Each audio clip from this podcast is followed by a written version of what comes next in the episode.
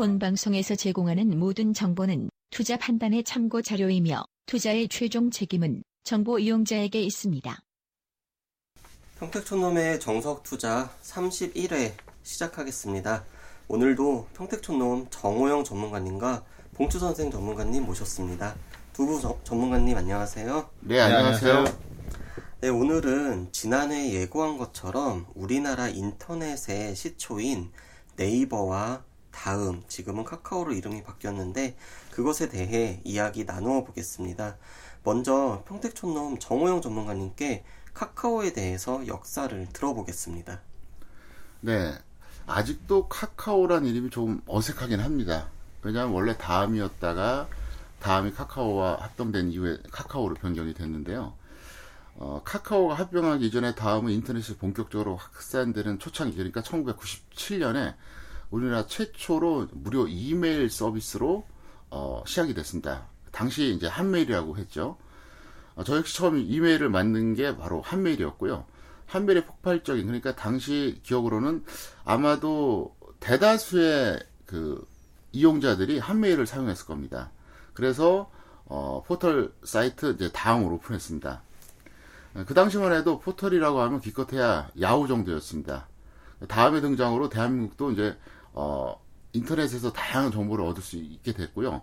1999년에 코스닥에 등록했고 2000년에 검색 서비스를 오픈했습니다. 하지만 후발주자인 네이버가 지식 검색과 뉴스, 키워드 광고, 쇼핑 등을 내세우면서 맹렬히 추격했고 현재는 아, 씁쓸한 2인자가 됐습니다.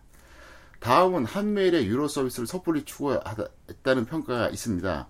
현재까지도 일부를 제외하면 이메일을 유로로 사용하는 것에 큰 거부감이 있는데요. 그 당시에 이메일 유료화는 그 취지를 떠나서 이용자들에게 매우 강한 반발심을 가져올 수밖에 없었습니다.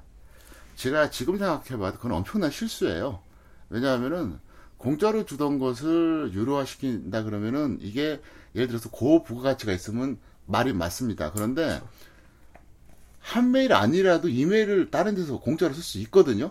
대안이 있는데 유로화 서비스 했다는 건 굉장히 멍청한 짓이죠. 네. 전 좀 이해가 안 됩니다. 그리고 다음은 2004년도에 제주도로 이제 어, 이전을 확정했습니다. 그래서 일본도 진출하고 미국의 라이코스 인수등을 하며 몸집을 키웠는데 어, 포털 사이트에서 탈피하기 위한 다양한 시도를 했습니다. 하지만 네이버와는 점점 격차가 벌어졌고요. 그러다가 2014년 5월에 카카오톡으로 유명한 카카오와 다음이 협약하게 됐고 2015년에 카카오로 이름이 변경됐습니다. 한편 카카오는 스마트폰 보급의 최대 수혜를 입은 기업입니다. 2000년 3월 18일 서비스를 시작한 이후로 인터넷 메신저 프로그램을 카카오톡이 란 이름으로 이제 폭발적으로 성장을 했고요. 무려 5천만 명 이상 세계 기준입니다. 어, 사용하고 있습니다. 메신저 게임, 뱅킹, 대리운전, 택시 검색 등 다양한 서비스를 제공하고 있고 2016년 현재까지도 대한민국에서 가장 널리 사용되는 어, 메신저 서비스입니다. 네, 카카오와 다음에 대한 설명 잘 들었습니다. 이번에는 네이버에 대해서 봉추 선생 전문가님께 이야기 들어보겠습니다. 네. 그 먼저 사회자님은 네이버 하면 어떤 색상과 사람이 떠오르시나요? 어, 저는 녹색하고 그리고 전지현 씨가 떠오릅니다. 네, 맞습니다. 네이버는 녹색과 하얀색으로 대표되는 검색 서비스가 널리 알려져 있습니다. 어, 회사의 설립은 1999년 6월로 거슬러 올라가고요. 본격적인 서비스는 1999년 겨울 시작하였습니다. 어, 어린이를 위한 주니어 네이버, 뉴스, 검색, 키워드 광고, 쇼핑, 지식 검색, 블로그, 카페 등 포털 사이트에서 진행하는 거의 모든 서비스를 다루고 있습니다. 2000년대 초반까지는 국내에서는 다음에 이어 2위를 달렸었고요. 2002년 10월 지식인 검색 서비스를 본격적으로 내보내면서 엄청난 성장을 했습니다.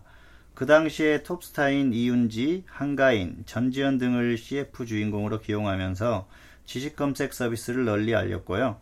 2004년 드디어 업계 1위로 올라섰습니다. 2004년에는 블로그, 카페 서비스를 본격적으로 내보냈고 이 과정에서 다음에 다음 카페에 소스 코드를 복사했다는 의혹이 있었지만 의혹으로만 끝이 났습니다. 어, 톱스타 전지현을 대표 모델로 기용한 광고 영향에 경쟁 포털 사이트를 압세하며 압도하며 그때부터 점유율을 계속 확대했습니다. 실시간 검색어, 특히 이슈에 민감한 정치인 관련 검색어를 순위를 조작한다는 비판도 있었고요. 같은 포털임에도 다음과 네이버의 실시간 검색어가 차이가 나는 모습이 여러 번 목격되기도 했습니다. 일각에서는 네이버의 성공이 새로운 서비스를 주도하기보다는 외부에 잘 되는 서비스를 가공하는 능력이 있다는 평가도 있습니다. 네이버는 2002년에 코스닥 시장에 상장을 했고요. 또 2008년에는 코스피 시장으로 이전 상장했습니다. 어, 2013년에는 네이버하고 NH으로 회사가 분리가 되었고요. 최근에는 일본 법인 라인 주식회사의 스마트폰 메신저 어, 라인이죠. 라인이 동남아와 중남미를 중심으로 엄청난 성공을 거두면서 라인 캐릭터를 이용한 캐릭터 마케팅도 함께 진행하고 있습니다. 네, 네이버에 대한 설명 잘 들었습니다. 이제는 종목에 대해서 이야기 나누어 보겠습니다. 먼저 평택촌놈 정호영 전문가님께 카카오에 대해서 보유자와 미보유자 관점에서의 대응 전략 부탁드리겠습니다. 네. 카카오에 대한 전략을 말씀드리고요. 이제 추가로 어, 다음과 네이버 지금 현재 뭐 카카오지만 카카오와 네이버에 대해서 제가 아주 재미난 얘기를 하나 더 추가로 말씀드리겠습니다. 어, 우선 카카오 같은 경우에 이제 보유자 관점을 먼저 말씀드리면 어, 현재 추세 매매하기에는 시기가 적절하지 않습니다. 그래서 어, 반등을 좀 기다렸다가 매도해 주시는 게 저, 저는 합리적이라고 보고요. 어, 미보유자 관점에서는 이렇게 해주시기 바랍니다. 당분간은 기술적으로 봤을 때 좀 심하게 어, 음봉이 연속되면서 좀 빠졌을 때 단기 매매로 들어가서 손절 5% 수익 10%딱 요 정도 노리는 게 맞습니다. 이건 한 번에 20, 30% 노리기에도 맞지가 않고요. 그리고 나서 제가 항상 얘기하는 2017년 하반기에 경기가 온다 그랬죠. 그럼 모든 종목들이 빠질 겁니다. 이 종목도 마찬가지예요. IMF를 겪어보지 않은 분들은 한번 제대로 빠지는 게 어떻게 빠지는지 몰라요. 그때가 되면 이것도 동반하는데 그때는 밑에서 이거 모아가도 됩니다. 왜냐 현재 상태에서 네이버를 이기기는 어렵지만 그렇다고 해서 이게 망할 회사는 아니라고 봅니다. 네. 그래서 코스닥에서는 그나마 우량주였었고 어, 한때는 어쨌든 이게 넘버원 주식으로 갔다가 뭐 예를 들어서 한 약 10년 전부터 이제 다른 종목들에 밀리기 시작했는데 어, 저는 그렇게 생각해요. 지금은 단기 매매. 언젠가 대폭락이 왔을 때 그건 제가 쌓인 내드립니다. 그 시점에 대해서 그때는 추세 매매 들어가자. 왜? 망할 회사는 아니기 때문에 그렇다. 이렇게 설명드릴 수 있겠고요.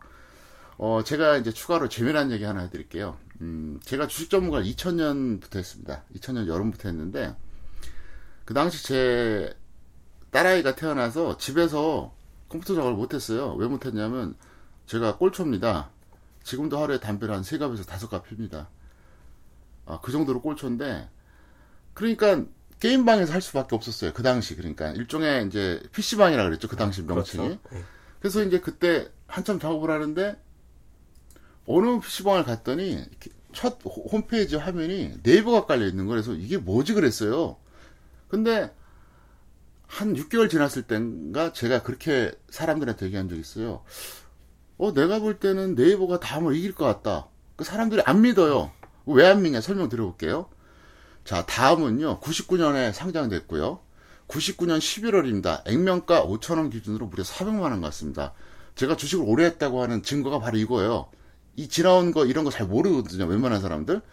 그런데, 자, 이미 이 99년 11월에 액면가 5천원 기준 400만 원 갔던 게 다음인데, 네이버는 어땠냐? 99년 6월에 그렇죠. 탄생했습니다. 신생에서였죠. 99년 6월. 그러니까 정말 게임이 안 되는 상태였어요. 이게 게임이 정말 회사 자체가 누가 봐도 그리고 그 당시에 이미 그런 말이 있었습니다. 인터넷에서 1등 기업을 역전하는 건 불가능에 가깝다. 네. 근데 제가 왜 그렇게 봤냐? 물론 다음이 이메일 서비스를 유료화하는 실책도 범했지만 저는 홈페이지 구성을 봤어요. 첫 번째. 다음은 뭐라 할까? 첫 번째 비효율적이에요. 그 다음에 노력 안 하는 게 보이고요. 네이버는 굉장히 효율적이더라고요. 그 다음에 굉장히 노력한다는 게 보여요. 왜? 저는 홈페이지만 봐도 그게 보이거든요. 그리고 좀 지나고 나서는 이제 검색을 강화하기 시작했는데 제가 딱 계산해 봤죠. 아니, 유저 입장에서는 어차피 이메일이야 공짜로 쓸 수 있는 거고. 그 다음에 별로 차별화 되는 게 없는데 검색이 이게 더 유리하다면 여기다 자꾸 접속을 할 것이다.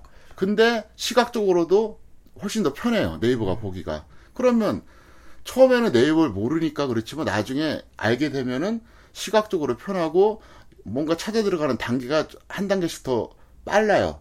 그러니까 편하죠. 거기다가 검색까지 만약에 좀 더 정확하다면 이길 수 있다. 아무도 안 믿었거든요. 근데 결국 제 말대로 됐잖아요. 그래서 저는 그때 느낀 게 뭐냐면은 그 옛날에 한 40년 전에 제가 어릴 때 그 필립스 광고가 세- 생각이 났, 났습니다. 그러니까 작은 차이가 아 그러니까 작은 차이가 그 뭐 뭐야 명품을 만든다. 작은 차이로. 네. 그러니까 결국은 아무것도 아니란 거예요. 그래서 제가 항상 그 머릿속에 남아 있는 게 뭐냐면은, 야, 이렇게 섬세한, 어? 이런 디테일한, 아주 소프트한 이런 마인드가 겨- 결정적으로 승패를 가르는구나. 뭐가 같을 때, 총론적으로 하드웨어적 측면으로 비슷할 때는 그 작은 차이로 가른다. 이런 거죠. 그래서 제가 지금도 여러 가지로 참고하고 있는데, 어쨌든 참 놀라울 정도로 기적에 가까운 역전이었고 지금은 도저히 따라갈 수 없는 상태까지 벌어졌습니다. 그래서 다음은 여러분 이렇게 보시면 됩니다. 네이버를 절대로 이기기 어렵습니다.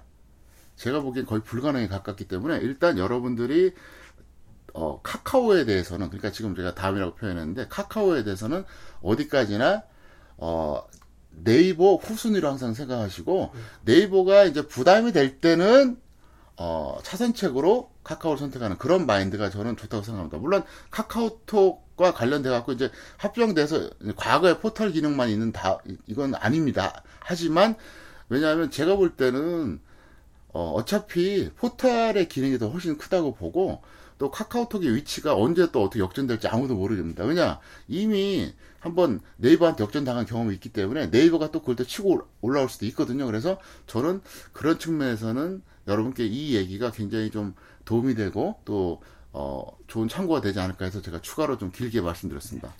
네, 카카오 대응 전략과 과거의 네이버와 다음의 에피소드까지 잘 들었습니다. 네, 다음은 봉투 선생 전문가님께 네이버 종목 보유자와 미보유자 관점에서 대응 전략 들어보겠습니다. 네, 네이버는 최근에 굉장히 급등을 했습니다. 지금 녹음을 하고 있는 그 시점이 고점에서 어, 멀지 않은 시점인데요. 최근에 고점이 90만 3천 원까지 갔습니다. 그래서 뭐 엄청난 상승세를 보였는데요. 이러한 상승세는 뭐 물론 이유가 있습니다. 어, 실적이 이제 꾸준한 성장세를 보였었고요. 또 순이익이 또 엄청납니다. 그리고 재무 구조도 좋고요. 수급도 최근에 굉장히 좋았습니다. 그래서 상승이 나오는 게 당연했습니다. 근데 단 여기서 이제 생각할게요. 성장성이나 이런 걸 감안해도 적정한 주가에 대비해서는 엄청난 고평가다. 그렇게 생각을 하고 있습니다. 뭐, 앞서도 말씀드렸지만, 그 라인의 성장에 따른 그런 그 기대감이 있긴 합니다. 그런데 그런 것들을 감안한다고 해도 그 너무 주가가 어, 많이 가지 않았나 그렇게 생각을 합니다. 그래서 쉽게 말해서 약 10배 이상 고평가가 됐다. 그렇게 봐도 될 것 같습니다. 뭐 업계 1위 종목의 프리미엄을 따진다고 해도 너무 최근에 상승세는 좀 심했다 그렇게 생각을 하고요.